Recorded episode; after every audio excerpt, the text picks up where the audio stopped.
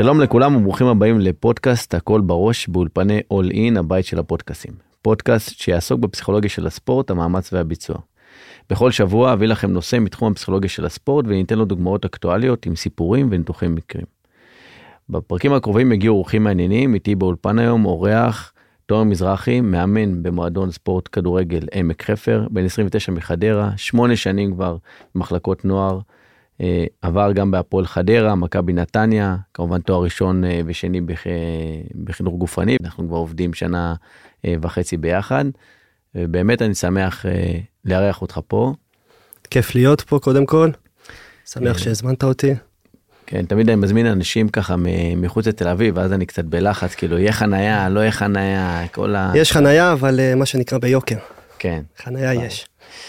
אה, ובאמת היום אני רציתי שנדבר קצת על אה, ספורטאים צעירים. אה, גם בהסתכלות שלי כשסיימתי פסיכולוגיה של הספורט, לא כל כך מהר רציתי להגיע לספורטאים צעירים, לחבר'ה שהם בני 10, 11, 12, זה היה נראה לי ככה תהליך מוקדם מדי, אין כל כך על מה לדבר איתם, רמה קוגניטיבית אולי לא, לא גבוהה. ולכן גם כשקיבלתי את ההצעה לבוא לעבוד במועדון, היה לי קצת איזשהו חשש, וגם בהסתכלות, הסתכלתי עליהם תמיד כילדים. ואני חושב שדווקא, ובכוונה אני מאוד מאוד מרגיש, שאני מדבר שאנחנו הולכים לדבר על ספורטאים צעירים. כלומר, הם ממש בהרבה דברים, אני באמת מרגיש שלמרות הגיל הצעיר, הם מתנהלים ומתנהגים כמו אה, ספורטאים, ספורטאים בוגרים כמעט לכל דבר. גם הצעירים של היום זה לא, זה לא הצעירים של פעם, אם פעם... צעיר היה באמת ילד והיית מקבל ממנו תחושה של ילד שרק אה, משתולל וכאלה, היום הם הרבה יותר אה, בנויים, הרבה יותר אה, אסופים, מרוכזים. זה גם זה משהו שגם רציתי לדבר עליו אתה בסוף שמונה שנים נמצא בתחום וגם היית קצת לפני כן גם בתור שחקן חובב או אבל באמת השינוי המשמעותי הזה כלומר אני הרבה מהשינויים האלה מייחס הרבה מאוד למדיה. מצד שני אולי זה גם משהו שכבר עבר אלינו, כלומר אה, אלינו כמאמנים, אלינו כמערכת בהתייחסות שלהם או באיך שאנחנו מצפים מהם בדברים האלה, בחשיפה. שיל, שילוב של שתי הדברים, קודם כל גם הדרישות של המאמנים נהיו הרבה יותר גבוהות מאשר, מאשר מה, מה שהיה פעם, כי התוכן שהיה פעם הוא לא מה שהיה היום, היום מאמן הוא הרבה יותר אה, מודע למה שצריך, ספורטאי, יותר בקיא בתורת האימון. וגם ילדים של היום, הם רואים את השחקנים הגדולים שהם מתראיינים, והיום הכל בטלוויזיה, הכל נגיש, הכל בטיק טוק, הם יודעים מה צריך כדי להצליח, אז הם uh, מנסים לעשות. המטרה שלנו בתור מאמנים זה פשוט לתת להם את הכלים, ומי שרוצה לקחת, לוקח את זה עד הסוף. אז באמת אה, גם בשנים האחרונות, גם על פי המחקרים, באמת רואים שחלה עלייה משמעותית במספר של הספורטאים הצעירים שמשתתפים בספורט, אני קורא לספורט מאורגן, כלומר לא לקחת כדור ולשחק רק עם החבר'ה. אלא באמת ספורט מאור, מאורגן, וכשמדברים בכלל במחקרים, רוני לידור ופרופסור אה, רוני לידור כמובן במחקר שלו מדבר על גיל שבו אתה נחשף לספורט, זה יכול להיות גיל מאוד מאוד צעיר, 6, אה, 7, אה, גיל שאתה מתחיל כבר להבין קצת יותר וממש לשחק, להיות, לשחק בספורט, לעשות קצת טקטיקה, לעשות קצת טכניקה שהוא גיל קצת יותר מבוגר. 8, 10, 11, וגיל שאתה מתחיל אה, מכמה ענפים שהיית בהם ביחד, אתה מתחיל בעצם להתרכז, גיל המומחיות, שאתה מצמצם את הדברים שאתה משחק איתם, שהוא כבר, על פי המחקרים, הוא אזור 12-14, אני חושב שאפילו זה כבר מתחיל להיות מוקדם יותר. כלומר, כשאני מסתכל על השחקנים שנמצאים אצלנו במועדון, גם ילדים כבר אה, בני 10, אתה רואה איך הם מרוכזים. מכווני מטרה. ממש מכווני, מכווני מטרה. מכווני מטרה, יודעים מה הם רוצים מעצמם. לפעמים אתה בתור המאמן רק צריך אה, לכוון, לא לגעת יותר מדי, לא באמת, אה, לא להיות ה-Waze שלהם. להיות המצפן שלהם, לתת להם את הכיוון ולתת להם להוביל את עצמם, כי בסוף המוטיבציה הפנימית של השחקן היא מה שקובעת אם הוא יצליח. בסוף אם אתה, השחקן יהיה תלוי במוטיבציה החיצונית, בצעקות שלך, אם אתה צועק לו מהספסל, יאללה חזק וכאלה, או בהערות שלך באימון, בסוף הוא יהיה תלוי בך, ואתה לא רוצה שחקן שתלוי בך באופן אישי, אתה רוצה שחקן שיש לו מוטיבציה פנימית, שהוא רוצה להצליח מאיזה אש, אש פנימית שבוערת בו. אז באמת התחלת לגעת במשהו לפני שניגע על ההשפעה של, של המאמן, אני באמת חושב, כשאני מסתכל על המחקרים ומסתכל על, על פרישה של ספורטאים, אז באמת אני יכול להגיד שברגע שהדרישות עולות, שזה פחות או יותר בגילאי 12, 13, 14, יש פרישה מאוד גדולה של ספורטאים מהספורט, אה, נקרא לו התחרותי, כלומר, אה, זה, לחזור חזרה לחוג. כלומר, אנחנו עושים די הפרדה בין חוג, שהוא בערך פעמיים. חוג, fun, הנאה. כן. מעבר לחוג שהוא יותר... אה, בעצם יש הבדל בין ספורט תחרותי לבין ספורט חוגים, הספורט חוגים הוא מתרכז ב fun, הנאה וזה, והתחרותי זה לא משנה גם אם יש איזה תחרות קטנה בסוף החודש, ברגע שיש משהו קטן של תחרות, כל העולם משתנה, כל הדרישות של הסביבה מהספורטאי עצמו וגם של הספורטאי מעצמו משתנות, כי פתאום יש את התחרות בסוף החודש, או אפילו כל סוף שבוע יש תחרות בליגות הילדים בכדורגל למשל, שכל שבוע יש משחק. זה הבדל מאוד גדול בין החוגים לבין התחרותי. וכשאנחנו מדברים על הספורט התחרותי שהוא אה, נגיד במועדון שלנו אנחנו מדברים בעצם על משך של אה, אימונים שהוא הרבה יותר הוא גם מבחינת כמות האימונים במהלך השבוע הוא אה, גדול יותר וגם העוצמתיות שבהם שהיא גדולה יותר. הקצב. כן שזה גם משהו שאני חייב להגיד שנחשפתי אליו ממש רק בשנתיים האחרונות שראיתי באמת כמה הילדים מתאמנים כלומר מגיעים גם לארבע אימונים אה, שבויים פלוס משחק שיכול להיות לך ב... באמצע השבוע שזה כבר חמש חמש שלבים שבהם אתה כבר צריך להיות ובנוסף על זה יש להם את האקסטרה. נכון. אם זה אימוני כושר ש, שנכנסים, אימוני טכניקה שנכנסים, צפייה בווידאו ואפילו לבוא ולהתאמן עם עם קבוצות אני בטוח אחרות. גם שיש ילדים שבזמן הפנוי שלהם הולכים ומשחקים בשכונה עם החברים. זה לא נגמר רק באימונים שלנו, אלא יש להם גם את האימונים שלהם, את המשחקים שלהם בשכונה. איך אנחנו תופסים את זה? כי אני יודע שלפעמים ההורים גם כן יכולים להיות טיפה בלחץ, כאילו, כמה אימונים הילד באמת צריך. נכון. ומצד שני יש את הלחץ של המאמן שתבואו כמה שאתם יכולים לדבר הזה. איך אתה, איך אתה מצליח לנהל את ה... אה, כלומר מצד אחד תבואו להתאמן יותר, תהיו יותר טובים, מצד שני, רגע, הם עדיין ילדים קטנים, או עדיין בגיל קטן? אני נותן את, ה... אני נותן את האפשרות, אני מאמן במועדון ספורט עמק חפר שתי שנתונים, 2010 ו-2011, שהם די חופפים אחד לשני. אני גם אומר לשחקנים, אני נותן את האפשרות לבוא להתאמן שתי אימונים, שתי אימונים ביום, גם עם 2010, גם עם 2011. אני נותן את האופציה, מי שרוצה, לוקח, אני לא מכריח אף אחד. אבל אני כן נותן לכל שחקן שרוצה לעשות אקסטרות ולהתקדם, אני אתן לו את הדלת, את הדלת, נפתח לו את הדלת וכמה שהוא ירצה אני, אני אעניק לו ואתן לו. שאלה בסוף של האם השחקן רוצה להתקדם, האם השחקן מוכן להשקיע. לפעמים אנחנו אומרים, אוקיי, בוא ניתן לילד כמה שיותר מגע עם הכדור. מצד שני, אה, לא בטוח שתמיד מגע עם הכדור יהיה נכון. לפעמים עדיף שהילד ייגע בכדור, אבל רגע בוא נשב איתו רגע ונראה מהם הטעויות שלו, איפה הוא צריך לשפר. אה, או שפשוט רק take the ball and, uh, and shoot כאילו. לא לא ברור שלכל לכל ילד יש את הצרכים הייחודיים לו והחוכמה וה... בתור מאמן היא באמת לזהות את, ה, את מה שילד צריך. לזהות שילד אחד צריך יותר uh, אימוני טכניקה של לעבוד על דריבל או אם אני לוקח את זה למשל לעולמות אחרים למשל בכדורסל לעבוד על כדרור יותר על צעד וחצי ויש ילד שצריך לעבוד על הקליעה שלו או על הבעיטה שלו. אז כן, אם אני רואה ילד שרוצה לעשות אקסטרה, זה לא בוא ופשוט תתאמן, אלא כן, בוא תתאמן אבל עם הכוונות מסוימת, הכוונות. אני רואה שילד מסוים צריך למשל לשפר את הפס, אז אני אתן לו את התנגיל של הפס יחד עם כל הקבוצה, ולאחר מכן שהקבוצה עושה בעיטות, אני אגיד לו, אתה תמשיך להתאמן בצד, על הפס שלך. אוקיי. Okay. Um, הרבה דברים אני מכיר כי אנחנו עושים את זה אצלנו כמובן, אנחנו רואים מה אנחנו עושים במועדון, ו... אה, אני חושב שלפעמים אחד הבעיות המרכזיות ש... שגם אני מדבר איתך עליהם, שאנחנו מסתכלים מצד אחד כן הם ספורטאים תחרותיים צעירים, מצד שני הם עדיין ילדים. ולפעמים בין, ה... בין היכולת הטכנית או הקורדינציה שיש להם, או היכולת במגרש שלהם של מה שהם יכולים לעשות, שלפעמים אני מסתכל ואני אומר לעצמי מאיפה הם הביאו את זה, ליכולת הקוגניטיבית והרגשית שלהם לפעמים יש פער מטורף. את, כמה זה קשה למאמן בעבודה עם, עם שחקנים כאלה. לפעמים גם מאמנים הם, אה, אתה יודע, אנחנו כולנו רואים את הקבוצות הגדולות, ברצלונה, ריאל מדריד וכאלה, ורוצים שהילדים אה, בני העשר בסוף ישחקו ככה, יעשו את הלחץ כמו ברצלונה, יעשו הנעת כדור, כמו שרואים אה, בקבוצות הגדולות, ובסוף אה, צריך סוג של לרדת אל הקרקע ולהבין שהדרישות מילדים בני עשר, הם לא הדרישות שאתה דורש משחקנים בני 19 ו-20. זה, זה מאוד קשה לעשות את זה, כי, כי כולנו רוצים לראות את הקבוצה שלנו בצלמנו ודמותנו, מה שנקרא.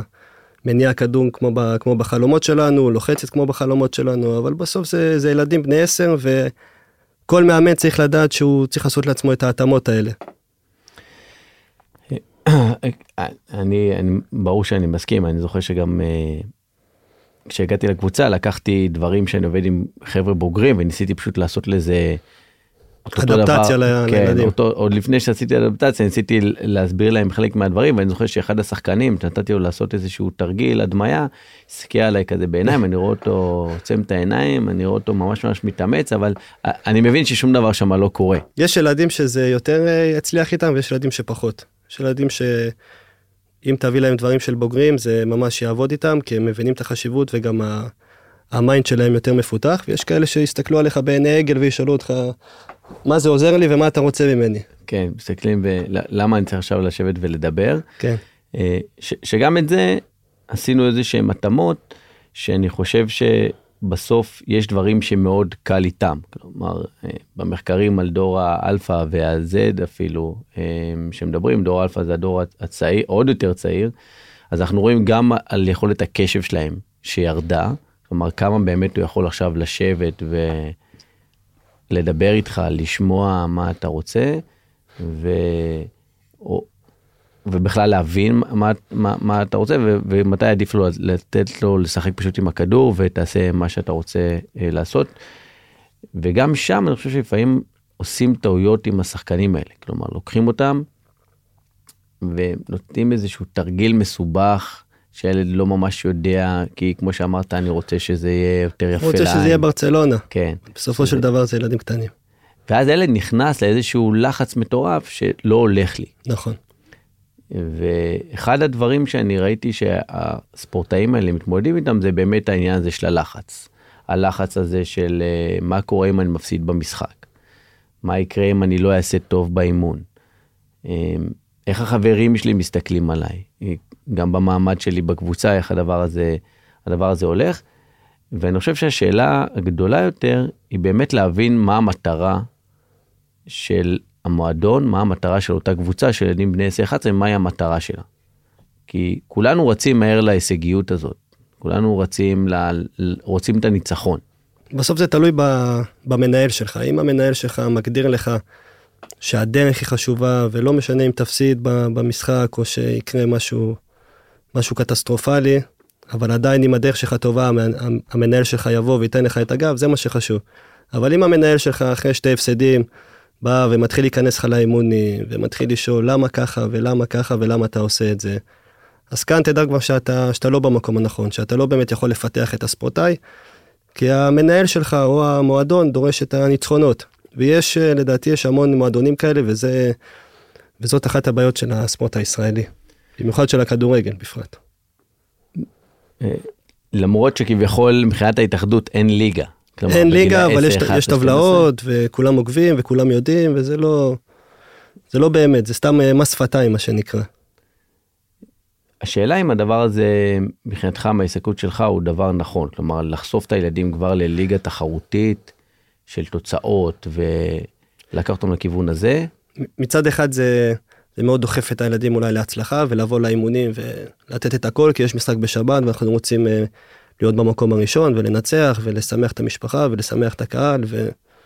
ולהיות קבוצה מנצחת אבל מצד שני זה גם הרבה לחץ שמופעל לפעמים על ילדים שהם לא לא מותאמים ללחץ הזה ילדים בני 10 11 12 אפילו אני אלך אפילו 14 15 שלא לא מותאמים ללחץ הזה של הציפיות. לפעמים מעמיסים עליהם את הציפיות של ה... אתה יודע המאמן, המועדון, רוצים לנצח, ולפעמים מעמיסים את זה על ספורטאי. זה לפעמים הוא פשוט קורע תחת הלחץ. אני חושב שדווקא זה שאתה מאמן צעיר יותר, אולי זה אפילו מקל על, ה, על בחלק מהשחקנים. 28 זה עדיין צעיר, כן, 43. 29. 29, זה אני, עדיין. כן, אני מרשה לעצמי להגיד שזה עדיין צעיר. ואני אומר את זה דווקא בהיבט של ההסתכלות הטכנולוגית בקרבה אליהם. אה, גם אה, למרות שאתה לא אה, חסיד של רשתות חברתיות, אבל ההסתכלות הרבה שלהם על מה שקורה בטיק טוק, ולפעמים אפילו ההסתכלות הזאת של ההצלחה המהירה, אני חושב שזה הלחצים האלה שמופעלים גם מההורים וגם מהמועדון, ומה שהם רואים בטיק טוק, כלומר הם לא רואים, הם לא רואים את הדרך, הם רואים רק את הסוף. את הקצה. את, רואים שמסי עכשיו לקח את המונדיאל, הם לא רואים את הדרך הגדולה שהוא עשה, נכון. לא רואים את הדרך שאמבפה עשה או כל שחקן ככה אחר, והם, ולשם הם מכוונים, ולכן כל חוסר הצלחה רגעי קטן, מערער אותם. מבחינתם הוא יכול להיות סוג של אה, קטסטרופה. אה, וקראתי בהרבה מאוד מחקרים על האם כן מתעסקים עם הרשתות החברתיות, כן נותנים להם, לא נותנים להם, אה, מגבילים אותם בחשיפה לרשתות החברתיות. גם פה הממצאים הם לא אה, החלטיים, כלומר יש מחקרים שאומרים אל תגביל, תן להם, שתמש בזה, אה, כי זה, כי זה העולם שלהם ושם הם חיים. מצד שני, גם להסביר מה הם ראו ומה היה לפני כן. לת, לתווך להם את זה. אה, וזה אחד הדברים הכי חשובים שאני חושב שזה אחד התפקידים של המאמן. אה, וגם פה הייתי שמח לשמוע את ההבדלים שאתה חווית גם אולי בתור שחקן וגם הבדלים שאתה רואה פה עם השחקנים שלך על כמות התיווך שצריך לעשות להם להרבה מאוד, אה, להרבה מאוד דברים. שאני חייב להגיד שאני לא תמיד רואה את זה במשחקים. אה, שחקן יכול לקבל צרחות מהמאמן שלו ולרדת לספסל, ואף אחד לא, אף אחד לא, לא דן איתו, לא מדבר איתו כלום. ואם דיברנו על קודם, מה הדבר הזה עושה לנפש שלו, ללחץ שלו, ל... אה, שם מחברים את זה לעניין המנטלי, אבל זה קודם כל פוגע בנפש של בנפש הספורטאי. של הספורטאי. אה, ואם, אני חושב שאם אתה לא מתווך, זה משהו שהוא פשוט לא, לא בא לו לחזור יותר. זה עניין של, של גישות ו, ודרך של מאמנים. יש מאמנים שמבחינתם ברגע שהוא צעק עליך על המגרש, זה התיווך שלו, תתמודד. לא עשית את הלחץ כמו שצריך, אז הוא צועק לך, תלחץ כמו, ש... תלחץ כמו שצריך, פעם הבאה שלא עשית את זה, הוא יוריד אותך לספסל, וזה מבחינתו התיווך שלו, מבחינתו, מה שנקרא עבד עם כאילו, נתן לך עונש כאילו, ירדת לספסל, בוא תשקע בזה ותבוא יותר חזק. אבל אה, שוב, זה עניין של גישות, יש ילדים שיצטרכו את התיווך הממש, תבוא אליהם אחד על אחד ותסביר להם למה עשית את זה, ואיך הוא יכול לשפר, ויש ילדים שפשוט פעם אחת צעקת לו מהספסל, תעשה, תעשה את הפעולה המסוימת, והוא פשוט יעשה כי הוא, כי הוא מבין יותר. אבל יש ילדים שיצטרכו את, ה, את ההסבר הזה של אחד על אחד, וזה תלוי, זה, זה גישות. יש ילדים שיצטרכו ככה ויש ילדים שיצטרכו ככה. החוכמה היא באמת לזהות מי צריך מה ולתת לו את זה. מפה עולה תמיד השאלה הגדולה שלי שאני מסתכל ואני אומר לעצמי, תראה, בגלי הילדים, נוער, עתודה, אנחנו ככה מאוד מאוד חזקים, גם גם נכון. כשנסתכל על תוצאות uh, מול uh, נבחרות אירופאיות. כדורגל, כדורסל בזמן האחרון כן. רואים את זה. ואז פתאום מגיע, מגיעים הבוגרים, ו... מה שנקרא אנחנו לא שם. ואנחנו לא שם. לא שם. ניקח uh, שחקן שאתמול היה משחק של מכבי חיפה נגד uh, חדרה, uh, סתיו נחמני ככה שזה תמיד קורה, כן, השחקן של מכבי, גדל מכבי תל אביב, אחרי זה עבר למכבי חיפה. יפקיע את הגול, זה מרפי. מבקיע שם גול, וישר, אה, מה שהפרשנים אומרים, איך הוא לא משחק במכבי חיפה? איך הוא לא נמצא שם, איך הוא לא נמצא ברמות הגבוהות? זה כן. שחקן ש... אה, הסתכלתי על הסטטיסטיקה שלו בנוער. כוכב. כוכב. כוכב כדורגל. סקורר אה, מהטובים אין שהיו. אין עוררין, אין עוררין. בסיפור הזה, ובעצם בשנים של הבגרות הוא קצת מדלג בין קבוצות, מכבי חיפה, נוף הגליל, בית"ר ירושלים, עכשיו חדרה.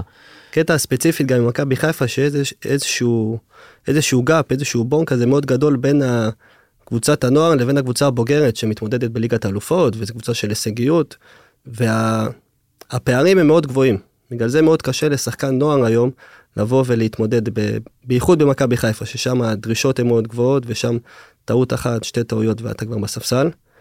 וגם זה, זה קורה בקבוצות אחרות, כמו הקבוצות הבינוניות בארץ. בסוף ההתמודדות בליגת העל, בליגה של הבוגרים, היא לא, היא לא ההתמודדות ב, בליגת הנוער. זו התמודדות מאוד שונה גם מבחינת הפיזיות, גם מבחינת המנטלית, ומבחינת הכל, טכני, טקטי, זה... הכל, הכל עולה ב, בכמה רמות. זה לא קופץ ברמה אחת, אלא פתאום זה משחק אחר לשחקנים מסוימים. ולנו כמאמנים, כצוות, אין לנו איזה שהם דברים שאנחנו יכולים לעשות, משהו שמבחינתך אתה אומר, שמע, אם בקבוצות ישקיעו 1, 2, 3, נצליח לקטוף את הפירות גם, גם, גם בחבר'ה הבוגרים. כלומר, גם כשאני מסתכל אפילו על רמת הנבחרת, אתה רואה הישגים של עלייה ליורו, וברור לי שזה לא ממש זהה, כלומר היורו של ה-under 21 או under 19 לבוגרים, אבל עדיין אתה רואה ששם אנחנו כביכול מצליחים לעמוד שווה בשווה מול החבר'ה האירופאים, שהם נגיד החזקים, ובבוגרים אנחנו לא, אנחנו דרג ב', ג', שלא יכעסו עליי יותר מדי, אבל אנחנו ככה. אפשר, אפשר להגיד אה, דרג ג', כן. אני חושב שגם אה, היום צעיר ב... בכדורגל אני לוקח את זה ולדעתי זה גם בכדורסל ובענפים אחרים צעיר היום זה בין 21 22 שעולה לדשא אומרים בואנה הנה הצעיר. אבל בחול באנגליה היה בסנדרלנד שחקן בן 15 שכבר עולה לשחק. ובארץ בין 20 21 זה, זה צעיר. תנו לילדים לשחק בגיל 16, 16, 17, 18, תנו להם לחוות, אפילו גם אם זה להיות רק חל, חלק מהסגל של הקבוצה, להתאמן עם השחקנים הבוגרים, לתת להם לעשות את הדרך שלהם. אבל מה שקורה זה שלוקחים שחקן בגיל 18, וגם יש את העניין של הצבא שהוא קצת, אה, קצת מפריע לדרך, אבל זה חלק, מה, זה חלק מהיותנו פה, חלק מהיותנו ישראלים, זה חשוב. אמ, אתה יודע, הסתכלתי על אוסקר גלוך בהמשך של, של מישהו שעכשיו פורץ, לצעיר, כמו שאתה אומר, 18, פורץ ומתחיל להגיע אה, לאירופה. ואחד הדברים שראיתי שם שנאמר עליו, שבניגוד לשחקנים אחרים, הוא התאמץ יותר, עבד יותר קשה, נתן יותר. וזה מוביל אותי עוד פעם חזרה לשאלה שאולי משהו אנחנו כ, כצוות שעוטף את השחקנים האלה, עושה קצת משהו לא נכון. כלומר, לא רק לתת לו לשחק, אלא אולי הדרישות שלנו הן פחות חזקות, ההבנה מה הילד באמת באמת צריך. יכול להיות שאנחנו עושים להם הנחות בגלל הגיל הצעיר, אבל להפך, דווקא צריך אולי אה, יותר לדרוש מהם. כי, כי אני באמת חושב שבסוף, קשה לי להאמין שיש רק אוסקר גלוך אחד. וגם אוסקר גלוך הוא התגלה במקרה, בסוף הגיע קרסטייץ', מאמן, אה, מאמן כאילו סוג של הגיע לחצי עונה, והוא נתן לו את המושכות. אני לא בטוח שמאמן אחר היה נותן לו את המושכות. אני עוד שמעתי על אוסקר כבר מלפני שנתיים היו שומעים עליו כבר שהוא מככב בליגות הנוער. אבל כאילו אתה יודע אומרים תהליך ישילו אותו לקבוצה בליגה הלאומית יחזור מהליגה הלאומית ייכנס כמחליף וכאלה ותהליך ותהליך ותהליך. אבל לפעמים פשוט לזרוק אותו למים העמוקים יש שחקנים שפשוט יסחו אבל פשוט צריך לזרוק אותם מפחדים לזרוק אותם למים העמוקים ותמיד מה שנקרא שמים להם הצופים לוקחים אותם להשאלה ובואו תשחקו בליגה הלאומית ואז רק תעלו לליגה, לליגה של הגדולים ולפעמים פשוט צריך לזרוק אותם ולתת להם להתבטא וזה זה הכי עובד שיש. אני חושב שגם זה אפילו מכשיל אותם. אני מסתכל על חלוץ לדוגמה שהוא סקורר מטורף גם ניקח אפילו ניקח את ערן זהבי שהוא כבר בוגר אבל. נסתכל עליו גם בתור צעיר אם בסוף אני לא שם לו קשרים טובים שיודעים למסור לו את הכדור אני לא שם לו נכון, מגנים הוא, לא- הוא לא יבוא לידי ביטוי הוא לא יבוא לידי ביטוי עכשיו אם אני לוקח שחקן שהוא מטורף, לא, צעיר, ואני שם אותו בקבוצה שהיא קבוצה בינונית ומטה, שנלחמת על, אה, על הירידה שלה. סתיו נחמני היה בהפועל חדרה בתקופה של... אה, היה את אסף נימני שהוא כאילו אמרו שהוא משחק כדורגל הגנתי. אז איך חלוץ יכול לבוא לידי ביטוי שהקבוצה שלו מסתגרת מאחורה ומה שנקרא מחנה אוטובוס ברחבה. מה מצפים מהחלוץ? והשאלה פה הבנתי שעכשיו יש אה, אקדמיה למצוינות. כן. ההתאחדות, על זה היה את הבחירות, אני יודע, לא הבנתי את כל הפוליטיקה, לא ניכנס לזה. אבל גם האקדמיה למצוינות של עכשיו לקחת את הספורטאים האלה ולהפוך אותם לאיזשהו משהו מערכתי אה, ישראלי ולחפש את החבר'ה שאנחנו באמת רוצים, כולל גם לפתוח אה, אקדמיות אולי בפריפריה ולא רק אה, במרכז. והשאלה אם זה באמת הפתרון, של לבוא ולראות את החבר'ה האלה ברמה צעירה, לתת להם כן או לא לשחק, ואז אולי לבוא ולהחליט, שמע, זה שחקן שהוא מבחינתי אה, העתיד של הכדורגל הישראלי, ועכשיו אני הולך, הולך להשקיע בו. זה אומר שאני אדחוף אותו לקבוצה, ואני אתן לו לשחק, ואני אולי אדחוף אותו לנבחרות כבר. קשה לי לראות פשוט מאמנים שבאמת ייתנו להיכנס לשחק, אני רואה את זה גם בכדורסל. שוב, זה עניין של, ה, של התרבות, בסוף אה, יש המון מאמנים ובהרבה מועדונים שבסוף בתור מאמן אתה מרגיש שאתה נשפט על פי התוצאות, ולבוא ולקחת ילד ומה שנקרא להריץ אותו, לפעמים זה, זה יכול לפגוע בך בטווח הקצר, אבל בטווח הארוך אתה תרוויח. והרבה מועדונים בארץ לא מבינים את הקטע של הטווח הארוך. כאילו אני בטוח שהם מבינים, אבל רוצים את התוצאות כאן ועכשיו. ועם צעירים אתה מה שנקרא צריך לתת להם קצת להתגלח עליך. לשלם עליהם סוג של מס. והרבה לא רוצים לשלם את המס הזה, וכאן הספורטאים הצעירים נופלים. אה, זה, אותי אישית זה ממש ממש מצער, כי אני מסתכל ואני אומר לעצמי, איך אנחנו רוצים שהחבר'ה האלה יובילו אותנו בהמשך? לא, אתה צריך להיות ממש ממש חזק מנטלית, בשביל לשבת על הספסל ולחכות ל... לצ'אנס הזה שיגיע. מצד שני, אתה רואה את החבר'ה שהיית איתם ביורו, או ששחקת נגדם, ואתה מרגיש גם בהרגשה שאתה אולי יותר טוב, אה, ומה אתה עושה. וכמובן שהלחץ מההורים. כלומר, בסוף יושב ההורה שכן או לא יודע מה יש לו בבית, ורואה שהילד שלו לא, לא משחק, ו- ו- ומה הוא עושה איתו, לאן הוא לוקח אותו. מעבר לזה שההשקעה ההורית בארץ, אני חושב שהיא גם כן גבוהה מעבר למה שספורטאי בחו"ל נגיד מקבל. ספורטאי בחו"ל, המועדון עוטף אותו, נותן לו את האקדמיה, את הלימודים, את הפסיכולוג, את המעשה, את הפיזיותרפיסט, פה הכל בעצם נופל על ההורים. לא, לא, לא עניין של נופל, אלא לא הרבה מועדונים פשוט נותנים את המעטפת הזאת. אז בסוף הורים מרגישים שהם צריכים אה, לבוא מעצמם ולהעניק לילד. אם היה פה באמת רמה של כל המועדונים בארץ שהיו נותנים מעטפת מלאה לילד, בין אם זה פסיכולוג, בין אם זה תזונאי, בין אם זה כל, כל המאמן כושר, כל המעטפת שילד צריך, אז ההורים אני מאמין שהיו, הרבה היו זזים הצידה. אבל בגלל שהמועדונים לא מעניקים את זה, אז בא ההורה ואומר, אם הם לא מעניקים, אז אני אתן. ואז אנחנו מרגישים שהם טיפה יותר מעורבים, אבל זה ביצה ותרנגולת.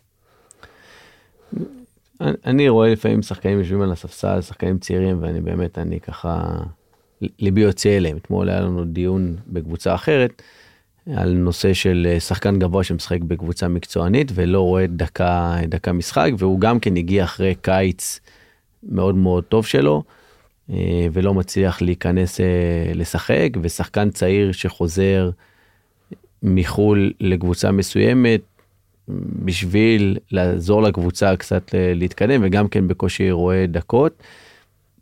ואני אומר לעצמי איך אנחנו מצפים שהשחקנים האלה יתפתחו. אני גם צריך לא רק באימונים אני צריך שגם שהשחקן הזה יחווה מגע יחווה סיטואציות שאנחנו מדברים על קבלת החלטות בזמן אמת אני רוצה שהרבה מאוד דברים ייכנסו לו כבר לסיסטם 1. וזה רק על ידי הניסיון, כלומר רק על ידי זה ששיחקתי וראיתי סיטואציה כזאת ומה עשיתי פה ומה עשיתי שם וטעיתי ותיקנתי את זה והמאמן דיבר איתי אה, ואיך אני הולך. אה, ולצערי הרב זה קצת פחות, אני חייב להגיד שבמועדון שלנו, גם בגלל שכמובן אני עובד שם, אבל אני חושב שההסתכלות שה, היא קצת שונה, אלא בעיקר מסתכלת אולי על טיפוח השחקן, ופחות רגע על טיפוח המועדון בהיבט שטיפוח השחקן יוביל לי את המועדון להישגים. כלומר... בדיוק וזה מה שהרבה לא מבינים שבסוף אם תשקיע במעטפת תיתן לשחקנים את כל מה שהם צריכים בסוף בטווח הארוך שחקנים ירצו לבוא לך מבחוץ ואתה כאילו תחזיר את ההשקעה הכספית שאתה כאילו עכשיו אני אומר כאילו למשל לבעל מועדון חייב מאמן כושר לדעתי זה basic מאמן כושר פסיכולוג תזונאי אפילו זה, זה דברים שהם צריכים להיות basic. אבל כאילו יש כאלה שחושבים טווח קצר אבל הם לא מבינים שאם רגע נסתכל על הטווח הארוך אז כל המעטפת הזאת תוביל את השחקנים להשתפר. תוביל את הקבוצות להשתפר ובסוף ילדים ירצו לבוא אליך ובסוף אתה תקבל את הכסף הזה מה שנקרא עם ריבית דריבית. כמה מאמנים באמת רוצים להיות אה, מאמנים של, אה, של ילדים לפחות בחבר'ה שאתה רואה אצלך. ילדים. בוא נגיד צעיר. שלדעתי זה בערך 50 אחוז 50 אחוז ש... טוב להם בעולם הילדים, טוב להם עם העבודה אחר הצהריים, השלמת הכנסה הזאת, ועוד 50 אחוז שבאמת רואים את עצמם מתקדמים. שזה גם, ככה אמרת את זה בין השורות, אבל אני חושב שזה גם אחת הבעיות, באמת העניין הזה של השלמת הכנסה. כלומר, בסוף, מי מגיע להיות מאמן ילדים? האם עכשיו אני אה, רוצה שיהיו את ה... בהסתכלות שלי, אפילו אני לוקח את זה נגיד עכשיו רגע לבית ספר, הייתי רוצה שהמורה בכיתה א', ב', ג', יהיו העילית. העילית, הבוננזה ש, שקיימת, כן. כי הם אלה שנותנים לי את היסודות. כלומר, ממש. אם בסוף לא תהיה לי מורה טובה לאלף בית, אני לא יודע לקרוא, מה זה עוזר שתהיה לי מורה מצוינת בו', ז', ח' או בי"ב. אין לי את, ה, אה, את החשבון, אז את רוצה שאני אעבור למתמטיקה. אותו דבר בעיניי גם בכדורגל, כשאתה לוקח מאמן, אה, ש... בגלל שככה העולם עובד אז אה, אוקיי בתחילת הדרך בוא תתחיל לעבוד עם גילאים צעירים כאלה ואחרים אבל את כל הטעויות האפשריות אתה עושה איתם כשהם קטנים. ואז אתה משתפשף כמאמן עובר כבר לעבוד עם גדולים יותר אבל ושוב פעם הגלגל חוזר על עצמו כלומר חבר'ה מקבלים. בחו"ל יש, יש אתה יודע מאמנים שהם אה, מוכשרים לעבוד עם צעירים וזה זה מה שהם רוצים רק לעבוד עם צעירים. אבל פה בארץ כאילו הרבה מהמאמנים מתחילים בצעירים והם רוצים להגיע גבוה איך מגיעים גבוה לפי תוצאות. לוקח את הקבוצה שלך ומנצח הרבה ואז אם ניצחת הרבה גם יקדמו אותך. ובקורסים השונים יש באמת אה, הפרדה כלומר מדברים איתכם על הרמה של הספורטאים הצעירים מה הייתי רוצה לעשות על מה כדאי לשים דגש על איך אני מתקדם איתם. אני חושב שיש אבל אה, אבל לא מספיק לדעתי.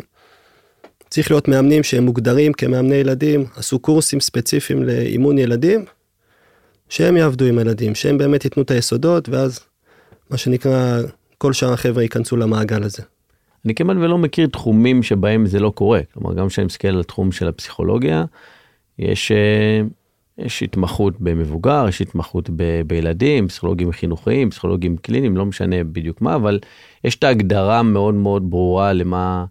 אה, תחום העיסוק שלך. כן, מה תחום העיסוק שלך ולמה אתה עובד, כי באמת יש מאפיינים מאוד ייחודיים, אם אני מדבר על המאפיין הכי אה, מוכר, נגיד שניקח את האגו, אז אני יכול להגיד שהאגו אצל מבוגר הוא יחסית יציב, אצל ילד הוא בדרך כלל, הוא לא יציב, הוא מאוד מאוד משתנה, הוא יכול להיכנס ו, אה, וללכת, אה, ובגלל גם הדבר הזה, אצל ילדים, הלא מודע מגיע אפילו בלי לשים לב, כלומר כל מיני תגובות שאני יכול לתת, שהם, שאני אפילו לא, לא מודע אליהם, למה, למה אני אצא, בין אם זה התפרצות בבכי, לא שזה דבר רע, כן, זה גם מיני של רגשות, התפרצות בבכי, כעס, ואפילו אי הבנה אה, להסביר את זה, והפרשנות של מאמן שבעיניי שלא מבין מה עובר כרגע לילד, יכול להיות הרסני גם להמשך הקריירה. זה גם לא רק לא מבין, זה בגלל שזה כאילו... במרכאות זה השלמת הכנסה שלו, אז הוא בא אחרי שהוא עבד בבוקר ובזבז אנרגיה, אז מן הסתם שהוא יגיע לאימון עם פחות אנרגיה ממה שהוא, ממה שהוא מסוגל לתת, וכמובן שזה יתבטא בתוצאות, בפעולות שהוא עושה. ומכאן אני באמת הולך לעניין של השפעת המאמן על השחקן.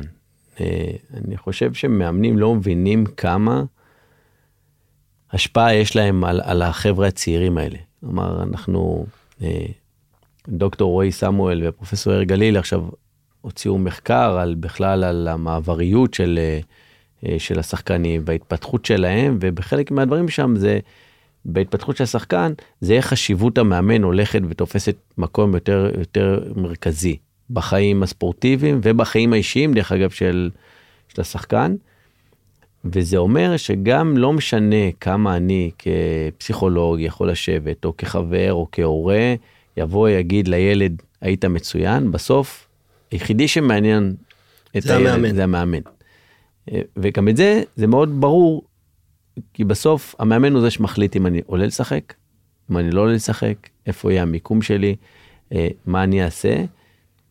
ואני רואה לפעמים מאמנים שמתקשים לגשת לשחקן ולדבר איתו, פשוט להגיד לו, תשמע, גם את המשפט הכי בנאלי שיש, כן, אם הוא צעיר מדי, אז להגיד לו, כן, אני אוהב אותך, אני מעריך את מה שאתה עושה, אבל כרגע עשית 1, 2, 3 ולכן הורדתי אותך, אתה לא מבין, אתה צריך שתקשיב רגע, בוא תסביר לי למה הדבר הזה קורה, וממך אני מבין שזה גם בגלל שהמאמן כבר מגיע עייף, וגם אה, אולי הוא לא מוכשר לזה.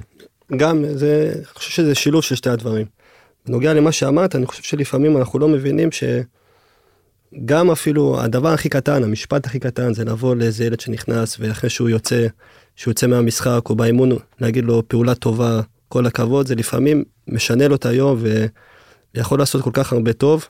המילים הקטנות, המשפטים הקטנים, זה, לנו זה נראה כאילו טריוויאלי ובקטנה וכאילו, אתה יודע, כאילו ב, בעל הדרך, אבל אה, בשביל הילד זה עולם ומלואו והוא לוקח את זה וזה מעצים אותו, אז כמה שיותר לדעתי לתת, אה, לתת מילים טובות ולתת מחמאות, כמובן רק, ש, רק שצריך ולא להמציא עכשיו אה, מחמאות, אבל כן לתת לו כי זה, באמת המאמן הוא חזות הכל בפני הילד והוא הדמות אולי הכי דומיננטית בחיים של, של המון ילדים.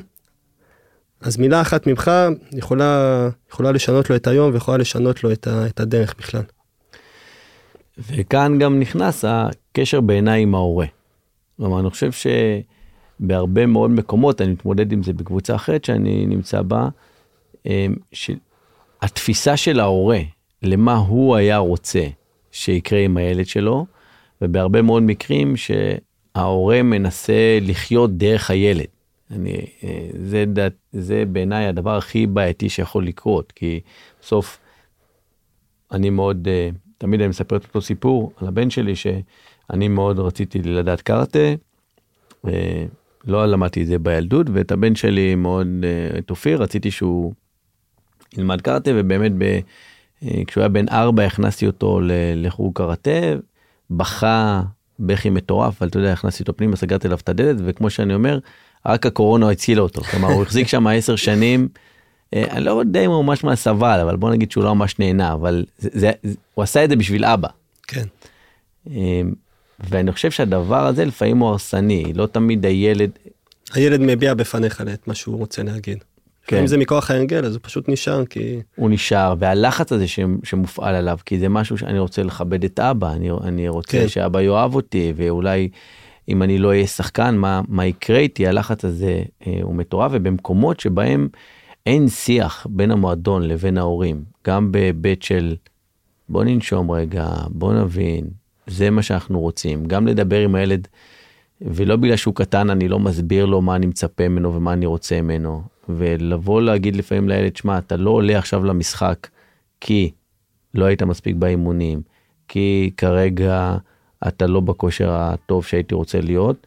הדבר הזה הוא מאוד מאוד קריטי, מאשר שהילד יושב על הספסל וככה דן עם עצמו, ייכנס לא ייכנס. נכון. אה, לעניין הזה, ולכן אני חושב שגם ההורים אה, חייבים קשר מאוד מאוד משמעותי עם המאמן, וכמו שאני אומר תמיד, לראות שאנחנו סוג של מקשה אחת. כלומר, ההורים והמאמן הם ביחד, יחד עם המועדון, כדי באמת להוביל את הילד להצלחה ולא ליצור איזשהו... לפעמים אנחנו סוג של אה, סולדים מהתקשורת הזאת עם הורים, כי לפעמים זה כזה, זה מכביד, כי לפעמים הורים הם, במרכאות הם כאלה מציקים, יכולים להציק לפעמים, ויותר מדי אה, לשאוב, ומבחינתם הילד הוא, הילד הוא מרכז העולם שלהם, ומבחינתך הוא כאילו עוד ילד בקבוצה, וצריך להתייחס אליו כ, כשחקן בקבוצה, ולא כספורטאי אינדיבידואלי. אז אנחנו צריכים לפעמים גם, אה, גם לשתף את ההורים, אבל גם לשים גבולות בשיח לדעתי עם ההורים. להגיד אני מוכן עם הורים לדבר על ככה וככה, בטלפון, מי שמעוניין לדבר איתי יותר, לקבוע איתי פגישה ונשב ונדבר בארבע עיניים על הכל, אבל גם עם גבולות מאוד ברורים ולראות שההורים לא נכנסים ממש לקרביים של הקבוצה, לתת להם להיות uh, מבחוץ, המצפן של הילד ולא באמת uh, לנהל לו את הקריירה. וצריך להזכיר להורים שהילדים שומעים אותם היטב גם כשהם ב... ביציע. ביציע. כלומר, אה, לפעמים אני מגיע, שומע בין אם זה קללות, מריבות על גם, השופט. גם תגובות למשל, אם אה, הילד החטיא, ההורה תופס את הראש, אפילו אם זה לשנייה, ואת החצי שנייה הזאת הילד תפס אותו, תופס את הראש, ומבחינתו חרב עולמו. כן, נגמר המשחק. נגמר זהו. המשחק. אין... אה, החמצתי, אבא תפס את הראש, אוי ואבוי. אנחנו לקראת סיום, ובאמת הייתי רוצה שניתן כמה טיפים ככה לעבודה עם הילדים, אז אני חושב שהדבר הראשון זה באמת לפחות בהיבט שלי, זה להסתכל על מה נכון לילד. לנסות לשמר לו סוג של חוויה אה, של כיף, שרואים אותו. אה, וזה הדבר הבסיסי שאני חושב שצריך לעשות אה, בעבודה עם כולם, אבל בטח בטח עם ספורטאים צעירים, שעוד עולם המבוגרים פחות מתווך להם, כמו שאני ואתה רגילים לדעת, מספיק שאני אגיד לך שלום, ואתה יודע, אוקיי, סבא, ראית אותי, לילד אולי צריך לעשות קצת יותר אה, תיווך באיזה שאני רואה אותך, אני מבין אותך, זה מה שאני מצפה ממך, זה מה שהייתי רוצה. הדבר השני זה להבין שלמרות שהם ספורטאים צעירים, יש הבדל בין הרמה הקוגניטיבית שלהם לבין הרמה הרגשית שלהם. בהרבה מאוד מקרים, כלומר, אני ספורטאי שיודע לתת אחלה תוצאות על המגרש, אבל בהבנה שלי, הרגשות שלי הם עדיין לא מספיק מפותחים. תמיד אני אומר, יש ילדים שמתנהגים בהתאם לגילם, יש כאלה שהם לפעמים קצת בוגרים לגילם. אה, ואת זה אנחנו חייבים, אה, אה, חייבים לזכור. אני חושב שכן צריך כבר מגיל צעיר לשלב באימונים גם פיזי, גם מנטלי וגם טקטי. כלומר, לא לעשות איזה הפרדה, תמיד יש איזושהי הפרדה שאולי העולם המנטלי הוא בנפרד. רק למבוגרים כאילו. כן. אבל גם שם, איך אני מתמודד עם זה שאיבדתי את הכדור, איך אני מתמודד עם התקפה לא טובה, איך אני מתמודד עם החמצה של פנדל, מה אני עושה? האם אה, עכשיו אני נותן לילד לבכות לבד ולהיסגר בתוך עצמו, או שאני ממשיך את הדברים האלה? עד כמה ברמת הכושר, כמובן על פי תורת האימון, ואני לא אומר לחטוא פה בתורת האימון, אבל כן להכניס את העניין של הכושר, כן לתת לשרירים זיכרון שרירי של, של אימונים, נכון, משקולות כן או לא על פי, על פי הגילאים, אה, אבל לא לפחד מזה. אה, תמיד מסתכלים, אומרים לי, לא, הילדים יש להם כושר טבעי, לא צריך לתת להם אה, כן, לרוץ, לא צריך כן. לתת להם לעשות עכשיו... הרבה אומרים אצל ילדים, טכניקה, טכניקה, טכניקה, עכשיו אני אומר, טכניקה זה העיקרי, אבל בואו גם ניגע בדברים אחרים. בואו לא נפחד מדברים אחרים, בואו לא נפחד מלגעת במנטלי, לא בפיזי ולא בטקטי אפילו. אה, וכמובן לשמור על החוויה הכיפית. אני חושב שככל שאנחנו, לא, לא להיבהל מזה, תמיד כשאומרים כיפית, ישר אנשים רואים את זה כלא מקצועי. אה, ואני חושב שלשמור על החוויה הכיפית זה משהו שמשמר את הילד גם בתקופות הפחות טובות, או שפחות הולך לו. הכיף להיות בחברה, הכיף לי שיש לי מסגרת מסודרת, שאני יודע למתי אני מגיע אליה.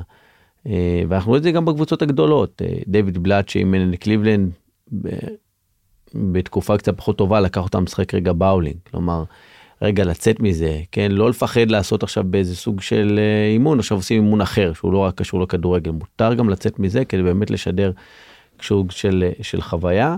כמובן הכל במידה, בבלנס שצריך לעשות. דברים שלך שאתה חושב שהיית, שכדאי לתת טיפ? אני אחלק את הטיפים שלי לשלוש, אני אתחיל בטיפ להורים. להורים אני ממליץ לא להיות ה-Waze של הילד, מה זאת אומרת ה-Waze? לא, לא לסלול לו את הדרך, להיות המצפן של הילד, לתת לו את הכיוון. אני גם אומר לשחקנים שלי, אני לא Waze של אף אחד, אני אבוא, אני אתן לכם רעיונות, כיווני מחשבה, אבל חשוב שגם אתם תביאו את עצמכם. ולדעתי משפט המפתח פה הוא חופש בתוך מסגרת. זה לדעתי האימון המודרני היום, אה, לעשות איזה מסגרת שלך בתור מאמן, אבל בתוך המסגרת לתת את החופש לילדים. למאמנים צעירים אני אומר שרוצים, אה, שרוצים להתפתח, אז אה, קודם כל זה ללמוד כמה שיותר, להגדיל ראש, להיצמד לאנשי מקצוע מובילים כדי, כדי ללמוד מהשטח. עוד משהו למאמנים, מאמן טוב היום הוא אחד שמשחק בשתי מגרשים, הוא משחק גם במקצועי וגם באנושי. היום זה לא מספיק לבוא ולשלוט בטכניקה, לשלוט בטקטיקה, לא מספיק לדעת להעביר אימון טוב, וגם לא מספיק לדעת לסחוף אחריך אנשים כריזמה מטורפת, היום צריך שילוב של שתיהם. עכשיו את שתיהם אפשר לשפר, את הקטע המקצועי אתה יכול לשפר על ידי לראות תכנים באינטרנט, שהיום האינטרנט הוא מפוצץ חומרים, מאוד חשוב גם לדעת לברור את החומר שרלוונטי לך, לצאת להשתלמויות, לצפות באימונים של מאמנים שאתה מחזיק מהם.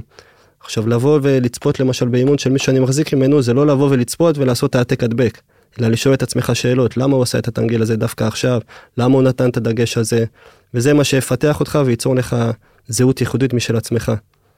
כלומר לא לקחת, אה, שמעתי נראה לי את אה, דסקל מדבר על זה באחד הפודקאסים, שאנשים באים מחכים את אה, פפ, כן. אבל אין לקבוצה שלך את האופי של פפ, אין לקבוצה שלך את המנטליות או את היכולת הטכנית הגבוהה אה, של פה ולכן צריך לעשות לדעת גם לעשות, לעשות את ההתאמות ולייצר את, ה, את הזהות הייחודית שלך. עכשיו אמרנו שמאמן משחק בשתי מגרשים שזה המקצועי והאנושי. עכשיו את האנושי מאמן הוא גם הוא צריך לדעת לדבר מול קהל באספות קבוצתיות בסוף לדעת לקרוא שפת גוף לשדר שפת גוף נכונה לשחקנים להתנהל מול הורים לדעת לצאת ממשברים.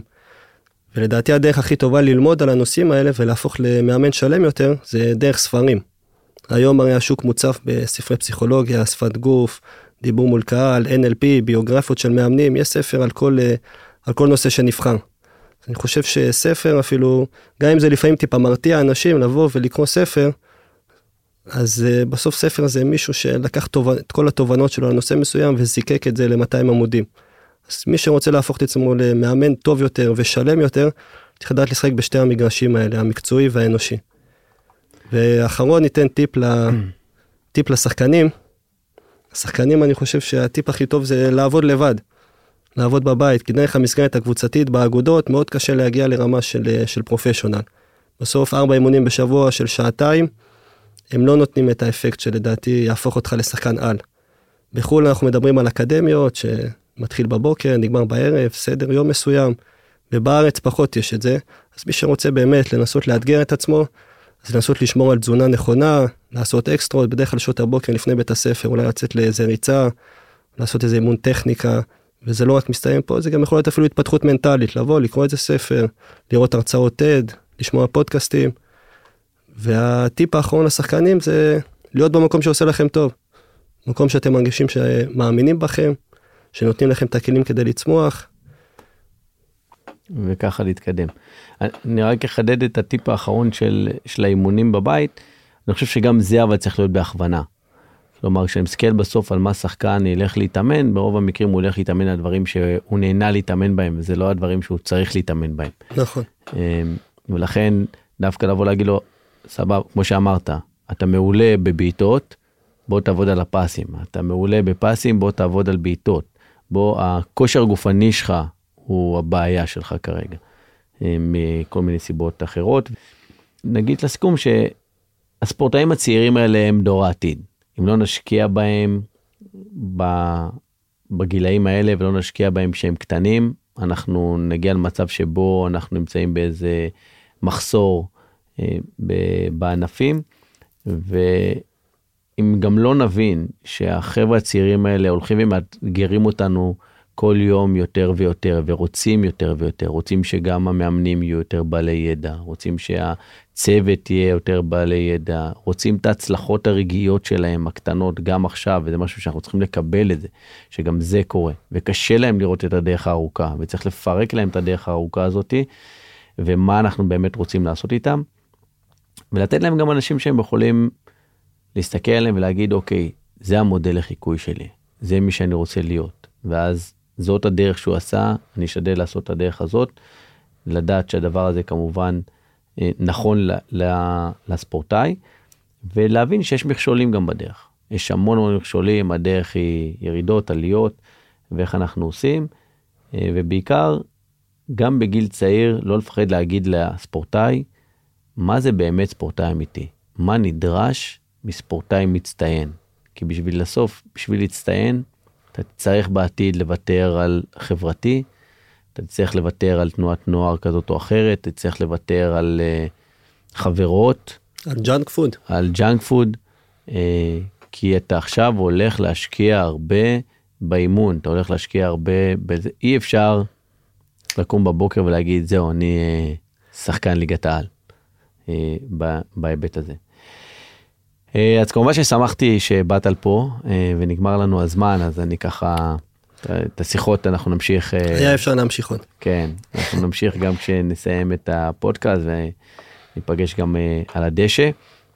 ולכם המאזינים והמאזינות כמובן אתם מוזמנים להמשיך להאזין לפודקאסט ולהשאיר הערות או שאלות לפרקים הבאים בדף הפודקאסט ובקהילה של בית הפודקאסטים אולין. תודה רבה לכולם, להתראות.